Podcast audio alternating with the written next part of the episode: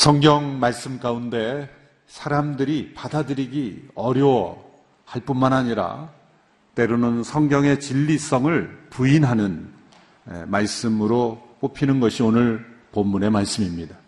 하나님께서 이스라엘 백성들에게 가나안 원주민들을 조금도 불쌍히 여기지 말고 그들을 완전히 멸망시키라 라는 명령을 주시는 내용이기 때문입니다. 오늘 본문의 7장 16절에 보면 가난 거민들을 불쌍히 여기지 말고 멸망시키라 말씀이 나옵니다. 같이 한번 읽어볼까요? 시작. 너희는 너희 하나님 여호와께서 너희에게 넘겨주시는 모든 민족들을 멸망시켜야 할 것이다. 그들을 불쌍히 여기지 말고 그들의 신들을 섬기지 말라. 그것은 너희에게 덫이 될 것이다. 또한 그들을 두려워하지 말고 내쫓으라. 말씀하셨습니다. 17절, 18절의 말씀 또 읽습니다. 너희는 스스로 이 민족들은 우리보다 강하다. 우리가 어떻게 그들을 쫓아내겠는가? 라고 말할 수도 있다. 그러나 그들을 두려워하지 말라. 너희 하나님 여호와께서 바로와 온 이집트에 어떻게 하셨는지 잘 기억해 보라. 여기서 끝이지 않습니다. 24절에 보면 그들의 이름까지 하늘 아래에서 완전히 다 없애 버릴 것이다. 말씀하셨습니다. 24절 말씀 또 읽습니다. 시작. 그분이 그들의 왕들을 너희 손에 넘겨주실 것이고 너희는 그들의 이름을 하늘 아래에서 완전히 없애버릴 것이다. 어느 누구도 너희에게 대항해 들고 일어날 수 없으며 너희는 그들을 멸망시킬 것이다. 하늘 아래에서 이름을 완전히 없앤다는 것은 엄청난 저주죠. 고대나 지금이나 사람이 죽어서 이름을 남긴다라는 말이 있듯이 이름을 남긴다는 것이 영예고 이름이 오랫동안 많은 사람들에게 알려지는 것이 축복입니다. 그런데 하늘 아래에서 이름을 완전히 없앤다. 엄청난 저주를 의미하는 것입니다. 그들을 두려워하지 말고 내어쫓고 그들을 불쌍히 여기지도 말고 그들의 이름을 하늘 아래에서 완전히 제거하라. 이런 질문이 떠오르죠. 사랑과 자비의 하나님께서 어떻게 같은 똑같은 사람, 인간인 가난 원주민들을 이렇게 내쫓으라 말하며 불쌍히 여기지 말라고 말하며 그래도 이름까지 완전히 제거하라고 명령하실 수 있는가? 이것은 비윤리적인 인간을 사랑하지 않는 그런 하나님의 모습이 아닌가? 라는 생각 속에 하나님에 대한 오해를 가지게 됩니다. 이 본문만 딱 떼놓고 보면 그렇게 오해할 수 있습니다. 그러나 성경 전체 역사를 통해서 이 명령을 보면 정반대 해석이 가능합니다. 이런 명령을 하시는 분이기 때문에 하나님은 도리어 선하신 분이고 자비로우신 분이고 하나님 은혜로우신 분이다. 라는 결론이 내려지게 됩니다. 어떻게 그런 결론이 내려지게 될까요? 오늘 본문의 명령을 하시게 되는 근거는 창세기로 거슬러 올라갑니다. 창세기 15장 16절에서 하나님께서 아브라함에게 주신 명령이 있습니다. 같이 한번 읽어보실까요? 시작. 내 자손은 4대 만에 여기로 돌아올 것이다. 이는 아모리 족속의 죄악이 아직 가득 차지 않았기 때문이다. 이 16절의 명령은 아브라함에게 아직 한 사람의 자손도 없는 상태에서 주신 말씀이에요. 하나님께서 미래의 계획을 아브라함에게 알려주셨습니다. 그 가운데 내 자손이 그때 아브라함에게는 아직 이삭도 태어나지 않았을 때예요. 그런데 내 자손이 4대 만에 다시 돌아올 것이며 4대 만에 돌아온 까닭은 아모리 족속의 죄악이 아직 관영하지 아직 가득 차지 않았기 때문이다. 하나님께서는 아브라함의 후손들이 대이동을 하게 될 것이다. 애굽으로 내려갔다가 애굽에서 4대 만에 다시 돌아오는 가나안 땅으로 돌아오는 대이동을 하게 될 것인데 그 이동의 목적 중에 하나가 전부는 아닙니다. 그 목적 중에 하나가 뭐냐면 그 가나안에 있는 원주민들의 죄악에 대한 하나님의 공의로운 심판의 도구가 된다는 거예요. 하나님께서는 아브라함 아무 죄 없는 가난 원주민들을 무고하게 멸망시키는 그런 하나님이 아닙니다. 제국주의적인 야망을 불태우게 함으로 정복하게 하는 그런 하나님이 아니십니다. 하나님이 가난 원주민들 아브라함을 사랑하시듯이 아브라함을 복주시듯이 그들에게도 동일하게 복주시며 그들을 사랑하시며 그들 가운데 계획을 가지고 계신 하나님께 하나님은 그래서 그들 가운데 오랫동안 참으시고 아브라함에게 이미 심판의 어떤 징조를 말씀하셨지만 그러나 그로부터도 400년 넘는 시간을 참고 또 참으신 하나님. 그러나 그들의 죄악이 하나님의 공의로운 심판의 일기까지 가득 찼을 때, 더 이상 하나님의 사랑과 자비로 하나님의 공의를 넘어뜨릴 수 없는 그런 지경에 이르렀을 때 하나님은 공의로운 심판을 행하시는 하나님이시다. 라는 것이죠. 노아의 시대에 하나님은 전 인류를 홍수 심판으로 심판하셨어요. 동성애와 강간과 성적인 타락으로 가득한 소돔과 고모라를 하나님께서 심판하셨습니다. 역사 속에 있었던 수많은 하나님의 심판은 하나님의 공의로운 심판이듯이 이 가난 원주민에 대한 하나님의 심판이 이루어지는 과정에 이스라엘 백성들의 이독이 사용된 것이죠. 그러므로 그들을 불쌍히 여기지 마라. 그들을 두려워하지 말고 내쫓고 멸망시키고 그들의 이름까지 완전히 제거해 버리라는 하나님의 명령은 하나님의 공의로운 심판을 이루시는 내용을 설명하는 것입니다. 하나님은 그들의 멸망을 기뻐하시는 분이 아닙니다. 가난 거민들이 멸망당할 때 하나님은 고통스러워 하십니다. 슬퍼하십니다. 괴로워하십니다. 하나님의 본심이 아닙니다. 그들이 악과 더불어 악을 택하고 이 땅에 제거되어야 될 그 악이 속하기를 고집했을 때 그 심판이 주어지는 거예요. 우리 몸 안에도 병이 일부분 있죠. 용납될 수 있는 정도의 수준의 병이 있고, 용납될 수 있는 수준의 세포, 나쁜 세포들이 있는데, 도저히 칼을 대지 않으면 용납할 수 없는 수준에 이르렀을 땐 칼을 대야 되는 거예요. 칼을 대서 그 세포를 도려내지 않으면 온 몸이 다 죽게 되기에 수술을 해야 되듯이 더 이상 내버려 두면 전 인류를 멸망시킬 수 있는 무서운 악의 전염성이 있는 그러한 악에 대하여 하나님께서 심판을 통해서 영적인 수술을 하는 것이죠. 가난 거민에 대한 하나님의 멸망에 대한 멸명은 명령은 하나님이 선하시지 않기 때문에 악하기 때문에 주어진 명령이 아니라 도리어 하나님이 선하시고 하나님이 인간을 사랑하시기에 주어지는 명령이라는 것이죠. 뿐만 아니라 하나님께서 이스라엘 백성들에게 가난 거민들에 대한 멸망을 명령하셨을 뿐만 아니라 그들 또한 그들처럼 그들이 추구하는 방식대로 살아가다 멸망하지 않도록 그들이 추구했던 우상 숭배, 하나님 앞에 가증스러운 악들을 따르지 않도록 그것들을 혐오하고 그것들을 철저히 미워하라라는 명령을 주십니다. 신명기 7장 25절 26절의 말씀을 같이 읽습니다. 시작. 너희는 그들의 신들 형상을 불에 태우며 그것 위에 입힌 은과 금을 탐내지 말며 가져가지도 말라. 그것이 너희에게 덫이 될 것이며 너희 하나님께 가증스러운 것이 될 것. 너희 집에 가증스러운 것을 드리지 말라. 이는 너희가 그것과 함께 멸망당하지 않게 하기 위함이다. 그것을 철저히 혐오하고 미워하라. 하나님께서 철저히 미워하라 명령하셨습니다. 무엇을 미워합니까? 가난 거민들의 섬겼던 우상, 그들이 탐내었던 것들, 하나님 앞에 가증스러운 것들을 철저히 미워하라 명령하셨어요.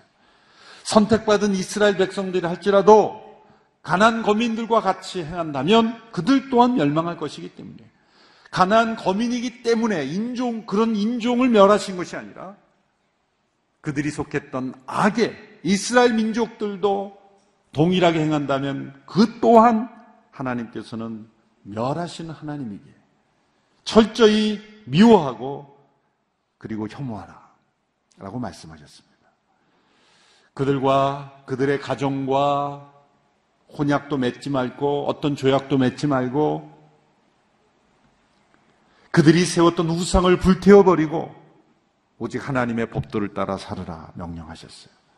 25절에 보면 그들의 우상의 영상을 불에 태우며 특별히 그것 위에 입힌 은과 금을 탐내지 말라 말씀하셨어요. 하나님께서 이스라엘 백성들이 무엇에 의해 마음이 흔들릴지를 잘 알고 계셨어요. 사실 이스라엘 백성들이 탐하게 될 수 있는 위험은 그들이 이 가나안 거민들이 섬겼던 우상 자체가 아닙니다. 그 우상에 입혀진 은과 금이라는 것이죠. 우상에 입힌 은과 금을 탐하지 말라. 사실 이스라엘 백성들이 가난 거민들이 섬겼던 우상을 탐하는 게 아니에요. 그 우상에 입혀진 은과 금을 탐하는 거죠. 가난 거민들도 마찬가지입니다. 그들이 섬겼던 것은 사실 존재하지도 않는 우상 자체가 아니라 그 우상에 입혀놓은 은과 금이에요. 여러분, 헛된 우상일수록 화려하게 만듭니다. 헛된 우상일수록 은과 금으로 입힙니다. 사실은 존재하지 않는 그 우상 자체를 숭배하는 게 아니라 그 우상을 입혀놓은 그 우상이 가져다 준다고 약속하는 은과 금을 숭배하는 거예요, 사실. 아담과 하와가 선악을 알게 하는 나무를 먹지 말라고 했을 때 사실은 그 열매에 대한 탐심으로 먹은 겁니까? 아니죠. 열매에 대한 탐심 때문에 온 게 아니라 그 열매 이면에 있는 탐심. 그게 뭡니까? 하나님으로부터 독립하고 싶어 하는 자유에 대한 탐심이죠. 이 명령을 어김으로써 우리가 진짜 자유인이 된다. 하나님처럼 된다. 라고 하는 그 탐심 때문에 따먹은 거예요. 우상도 마찬가지예요. 우상에 있는, 우상 자체가 아니라 우상에 입혀 있는 은금을 보면서 아, 나도 저 우상을 섬기면 저런 은금이 나에게 주어질 거라는 탐심 때문에 우상을 섬기는 거죠. 그 세상에 헛된 우상일수록 여러분 은과 금으로 화려하게 치장되어 있다는 것을 기억하시기 바랍니다. 이단 사입이 특별히 헛된 종교들 보면 다 은금으로 모든 걸 하려고 그래요. 그래서 여러분 조심해야 될 것이 우리 십자가도 십자가를 막 그 은금으로 한 거 그거 조심해야 되는 거예요. 그렇죠? 여러분이 액세서리로 십자가 이렇게 목걸이 할 수 있어요. 그런데 거기에 십자가가 다이아몬드로 막, 와, 이거 조심해야 돼요. 그러니까 이제 십자가의 의미를 왜곡하는 거예요. 그렇다고 해서 뭐, 피, 흘, 피 흘려져 있는 십자가 꼭 달고 다니는 건 아니에요. 십자가는 아주 소박해요. 나무 숲 십자가. 되게 어떤 교회 보면 이제 강대상이나 이렇게 보면은 십자가가 막 바짝바짝바짝 하고 막 그래요. 저는 하나님 기뻐하실까? 그런 상징으로 보여지는 것도 저희 교회 강대상도 그냥 이렇게 좀 어떻게 보면은 무게감이 없어 보이고 그러잖아요. 의도적으로 그렇게 하는 거죠. 강대상이 십자가에 막, 막, 그, 루비같이 빛나는 거로 막 이렇게 있으면 왠지 생겨요. 십자가가 어떻게 보면, 아, 저 십자가 따르면은 은금이 오나? 뭐 그렇게 착각할 수 있는 거예요. 십자가는 나무 십자가. 못 박힌 십자가. 그런 십자가이기 때문에 십자가를 화려하게 만드는 것은 굉장히 위험한 것이죠. 우상에게 입힌 은과 금.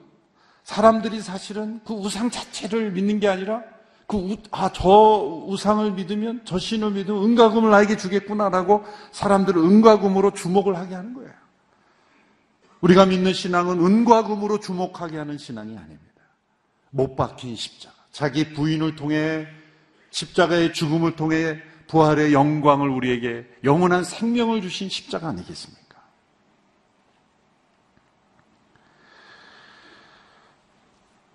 그리고 사람들이 그 은과 금으로 엎혀진 우상 자체를 은과 금을 사실 탐심하는 것 같지만 사실은 그 너머에 있는 거 뭡니까? 하나님으로부터의 독립이죠. 저 은과 금 있으면 하나님 없이도 살 수 있겠다.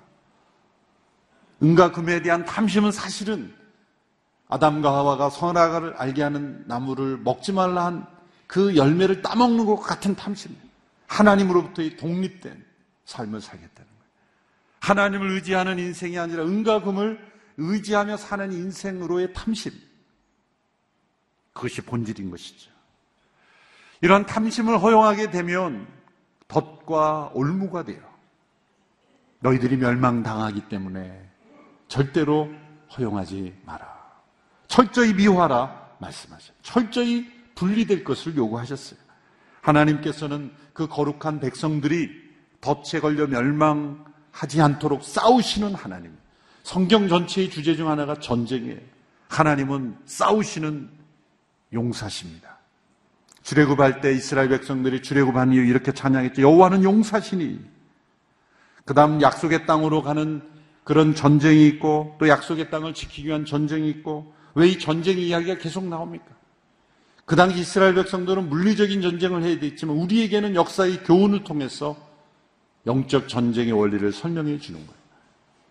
전쟁 이야기는 구약에서 끝나잖아요. 예수님께서 이렇게 말씀하셨어요. 내가 세상에 화평을 온 줄로 생각지 말라. 화평이 아니요 검을 주러 왔노라. 신약의 말씀마다 전쟁의 용어들이 그대로 묻어나고 있습니다. 믿음은 선한 싸움입니다. 우리는 전쟁 가운데 살아가고 있는 거예요. 천로역정을 쓴 유명한 존 번연이라는 분이 또 하나의 작품을 쓴 풍유집이 있죠. 거룩한 전쟁이라는 그런 풍유집입니다. 그 내용은 사실 쭉 읽어보면 무엇을 말하는지 그냥 쉽게 알 수 있을 정도로 썼는데요. 샤다이라고 하는 하나님이 엘샤다이, 엘샤다이 하나님인데 샤다이라고 하는 왕이 우주에 우주 가운데 맨소울이라는 맨소울이라는 그 마을을 만듭니다. 그 도시를 만들고 그 도시가 온 세상을 다 지배하도록 그렇게 권세를 줍니다. 근데 샤다이 왕의 신하였다가 반역한 이 디아볼루스라는 디아볼루스라는 그런 그 반역자가 이제 맨소울을 점령하려고 침투합니다. 그래서 그 맨소울이라는 그 도시의 거민들처럼 그들 편인 것처럼 그렇게 위장해서 그들을 설득하고 결국은 그 맨소울을 혼란에 빠뜨리게 되죠. 그래서 반역하게 됩니다. 그래서 이 샤다이 왕이 그 맨소울이라는 도시를 다시 예, 탈환하기, 정복하기 위해서 전쟁하는 내용들로 이렇게 그 어, 풍유집이 이야기가 전개됩니다. 그런데 그 가운데 이 디아블로스라는 이 그 존재가 어떻게 이 도시 사람들을 유혹하냐면 마치 그들 편에 있는 것처럼 그들을 위하는 것처럼 사단의 전형적인 모습을 잘 보여주고 있는 거예요. 사단은 언제나 우리 편에 있는 것처럼 아담과 하와에게 어떻게 접근했습니까? 아담과 하와 편인 것처럼 그것을 따먹는 날에는 너희가 하나님처럼 되리라. 그들 편에 선 것처럼 하나님을 대적하게 하는 거예요. 사단이 왜 인간들을 그렇게 자기 편에 끌어들이려고 하는지 아십니까? 사단에게는 사실은 세상을 다스리는 권세가 주어져 있잖아요. 그래서 인간의 협력이 필요한 거예요. 인간에게 주어진 권세가 필요한 거예요. 자기 스스로는 세상을 악하게 만들 수 없으니까 인간에게 주어진 하나님께 주시는 그 권세가 필요하기 때문에 인간을 자기 파트너로 삼는 거예요. 세상은 왜 그렇게 악하고 혼란스러운지 아십니까? 사단에게 협력하는 사람들 때문에 그래요. 하나님께 불순종하는 이들을 통해서만 사단은 일할 수 있어요. 세상의 모든 사람들이 하나님께 순종돼 버리면 사단은 아무 일도 못 합니다. 그 영향력은 그냥 줄어드는 거예요. 그런데 이 사단의 협력자가 되는 하나님께 불순종하는 그런 이들을 통해서 사단은 지금도 일하고 있는 거예요. 그 모습을 너무 잘 보여주는 거예요. 하나님께서 우리가 멸망당하지 않도록 하나님은 계속해서 싸우고 계십니다. 악과의 싸움, 이 사단과의 싸움. 우리는 이렇게 생각할 수 있죠. 하나님 그러면 그, 그까지 사단이 한순간에 다 쓸어버리시지 왜 그냥 내버려 두십니까? 그렇게 말하는 사람들 때문에 하나님께서 봐주시는 거죠. 아까 더불어 살면서 하나님 이 세상이 왜 이렇게 혼란스럽습니까? 왜 악합니까? 쓸어버리시지 그냥. 쓸어버린 순간 그렇게 말하는 사람도 함께 쓸려가는 거예요. 무슨 말씀인지 알겠습니다. 함께 멸망당하지 않도록 하기 위해서 지금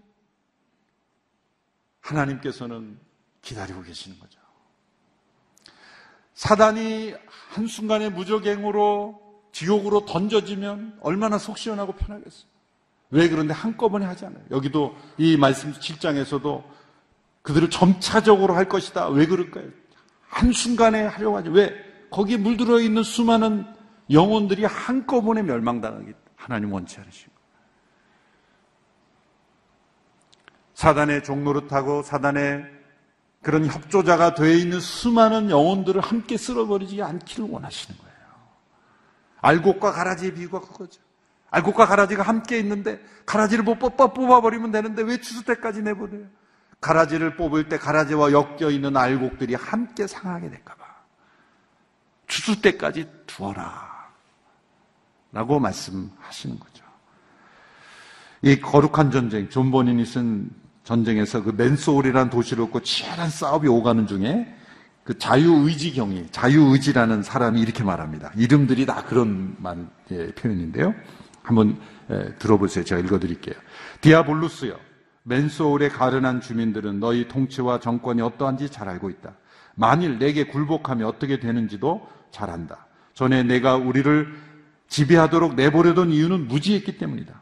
우리는 덫을 보지 못해 사냥꾼에게 잡힌 새와 같았다. 하지만 우리는 어둠에서 빛으로 돌아섰고 악의 세력에서 하나님에게로 돌아섰다. 많은 것을 잃었고 당혹스러운 상황에 처하기도 했지만 우리는 포기하지도 무기를 내놓지도 너와 같은 끔찍한 폭군에게 항복하지도 않을 것이다. 항복하는 이 죽음을 택하겠다. 뿐만 아니라 왕의 궁정에서 오셔서 우리를 건져 주실 것이다. 그렇기 때문에 우리는 계속 너와 맞서 싸우겠다. 싸우겠다. 우리는 싸우겠다. 하나님께서 이렇게 이 책에서 나온 것처럼 디아블로스에 빼앗겨 덫에 빠져버린 존재가 된 이 맨소울처럼 되지 않도록. 맨소울, 사람의 영혼이라는 뜻이잖아요, 사실. 우리 영혼이 그렇게 빼앗겨버린 영혼의 상태, 덫에 빠져 있는 상태. 그러나 우리의 자유의지로 이렇게 우리는 맞서 싸우겠다라고 결정이 된다는 거예요. 절대 항복하지 않으겠다. 너와 같은 폭군에게 절대 이 맨소울을 내어주지 않겠다. 가증스러운 것을 혐오하고 미워하라.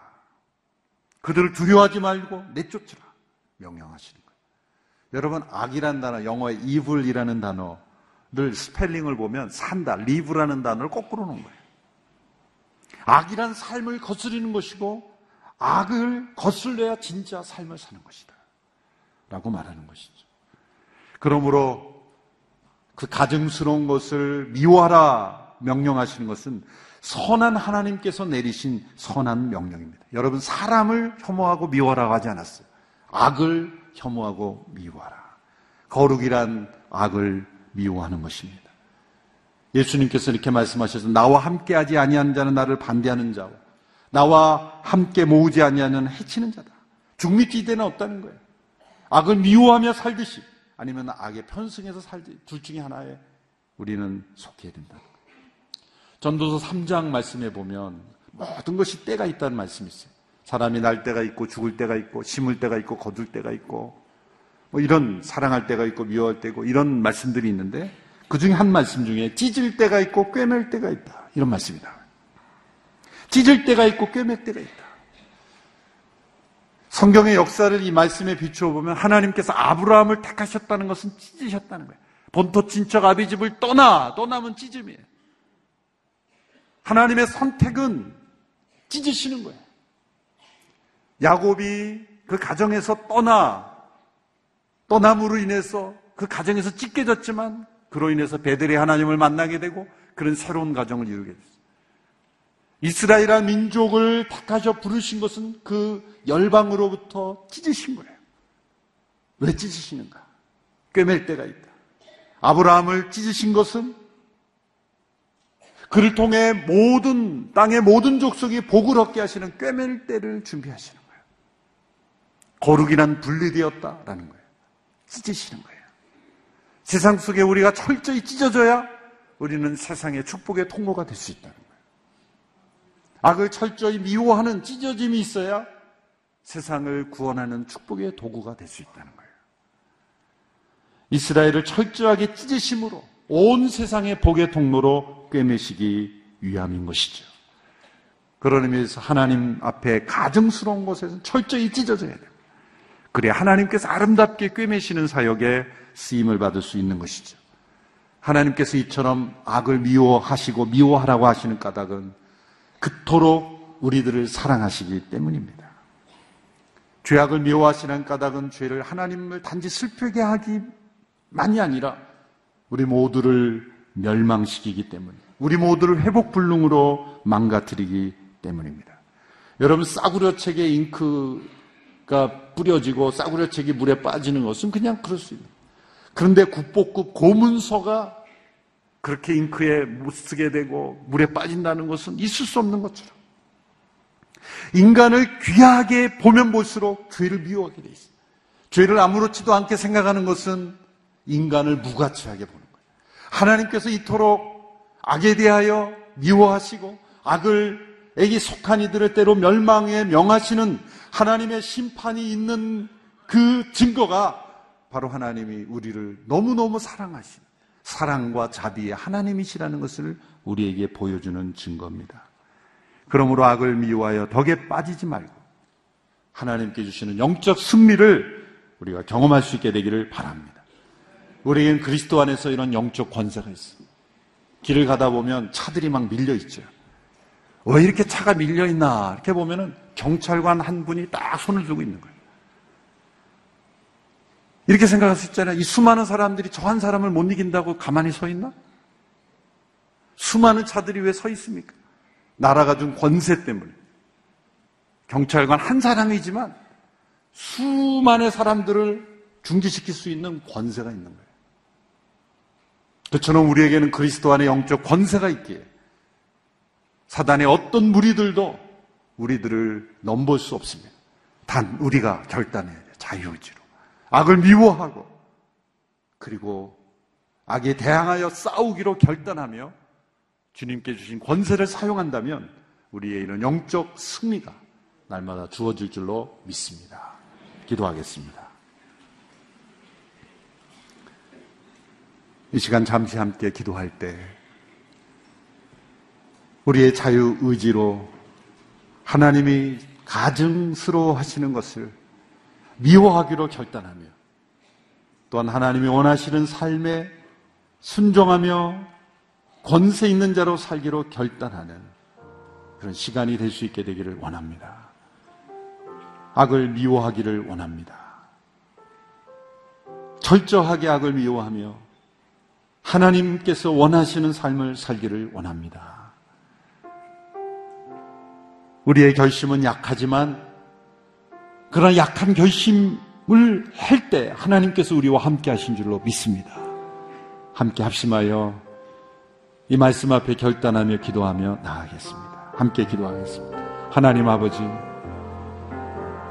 악을 철저히 미워하시는 하나님 앞에 하나님께서 가증 여기시는 것을 미워하고 제거하고 철저하게 분리함으로 찢어지는 우리의 삶이 되게 하여 주시옵소서. 우리를 다시 꿰매시며 우리를 하나님의 구원의 통로, 축복의 통로로 사용이 원하시는 하나님 아버지. 이스라엘 백성들을 구별하여서 거룩하게 구별하여서 열방의 구원의 통로로 삼기 원하시는 거죠. 우리의 삶을 철저히 거룩하게 구별하셔서 하나님이 사용하시는 축복의 통로로 사용하기 원하시는 아버지 하나님. 우리의 자유 의지로 하나님께서 가증하게 보시는 것을 미워하며 버리며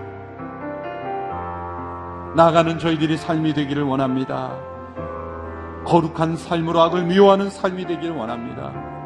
하나님의 놀라우신 구원의 축복의 통로가 되기를 원합니다. 주님, 우리 모두를 사용하여 주시옵소서. 하나님 아버지, 하나님께서 가증히 여기시는 것을 받아들이고 그것들을 탐심함으로 덫에 빠지지 않는 인생이 되게 하여 주시옵소서. 우리의 자유의지로 결단하며 악을 미워하며 하나님께서 기뻐하시는 삶 살기로 결단합니다. 우리의 결심을 붙잡아 주시고 주님 기뻐하시는 삶으로 나갈 수 있도록 영적 승리를 경험하도록 축복하여 주시옵소서. 예수님의 이름으로 기도합나이다.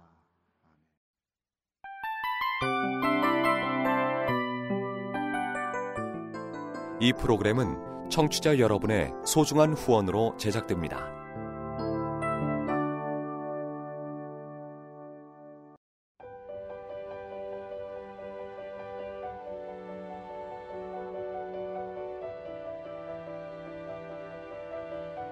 세상에는 수많은 교회들이 있지만 더 깊이 있는 말씀 강해를 찾기 위해 크기로만 교회를 선정하지 않습니다.